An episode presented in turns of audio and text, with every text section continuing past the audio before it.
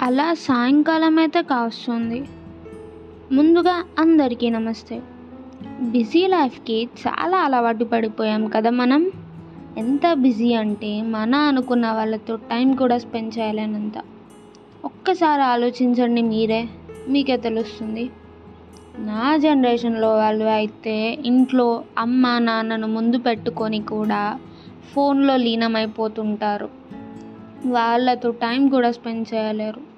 అదే మాయ రోగమో ఏంటో. ఈరోజు నేను నాకు ఎదురైన ఒక చిన్న విషయాన్ని చెప్పాలనుకుంటున్నాను. నేనేమో అమ్మమ్మ వాళ్ళ ఇంటికి వచ్చాను. అమ్మమ్మ వచ్చి నాన్న గ్రైండర్కి పిండి ఇచ్చాను అది వెళ్ళి తీసుకొద్దామనింది.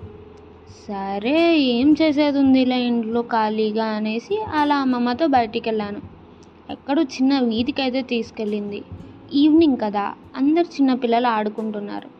అవి అన్నీ చూసి పాత రోజులు గుర్తొచ్చాయి నాకు. ఓవర్ యాక్షన్ అయిందనుకుంటున్నారా? కాదు కాదు. చాలా డేస్ అవుతుంది ఇలా బయటికి వచ్చి అందుకేనేమో. ఇంకా ఇంటికైతే ఇంటికి అయితే చేరుకున్నాం. అక్కడ ఒక బామ్మ ఇంకా తాతగారు ఉన్నారు. చిన్న ఇల్లు పెద్ద చెట్టు కింద ఇల్లు ఉన్నది ఇంటి ముందు ఒక బండి పెట్టి మంచిగా బామ్మ బజ్జీలు ఇంకా దోశ అవేవో అమ్ముతుంది అనుకుంటా చిన్నపిల్లలందరూ వచ్చి కొనుక్కొని తింటున్నారు హాయిగా. ముచ్చట్లు ఇంకా ఏవో మాట్లాడుకుంటున్నారు సరదాగా.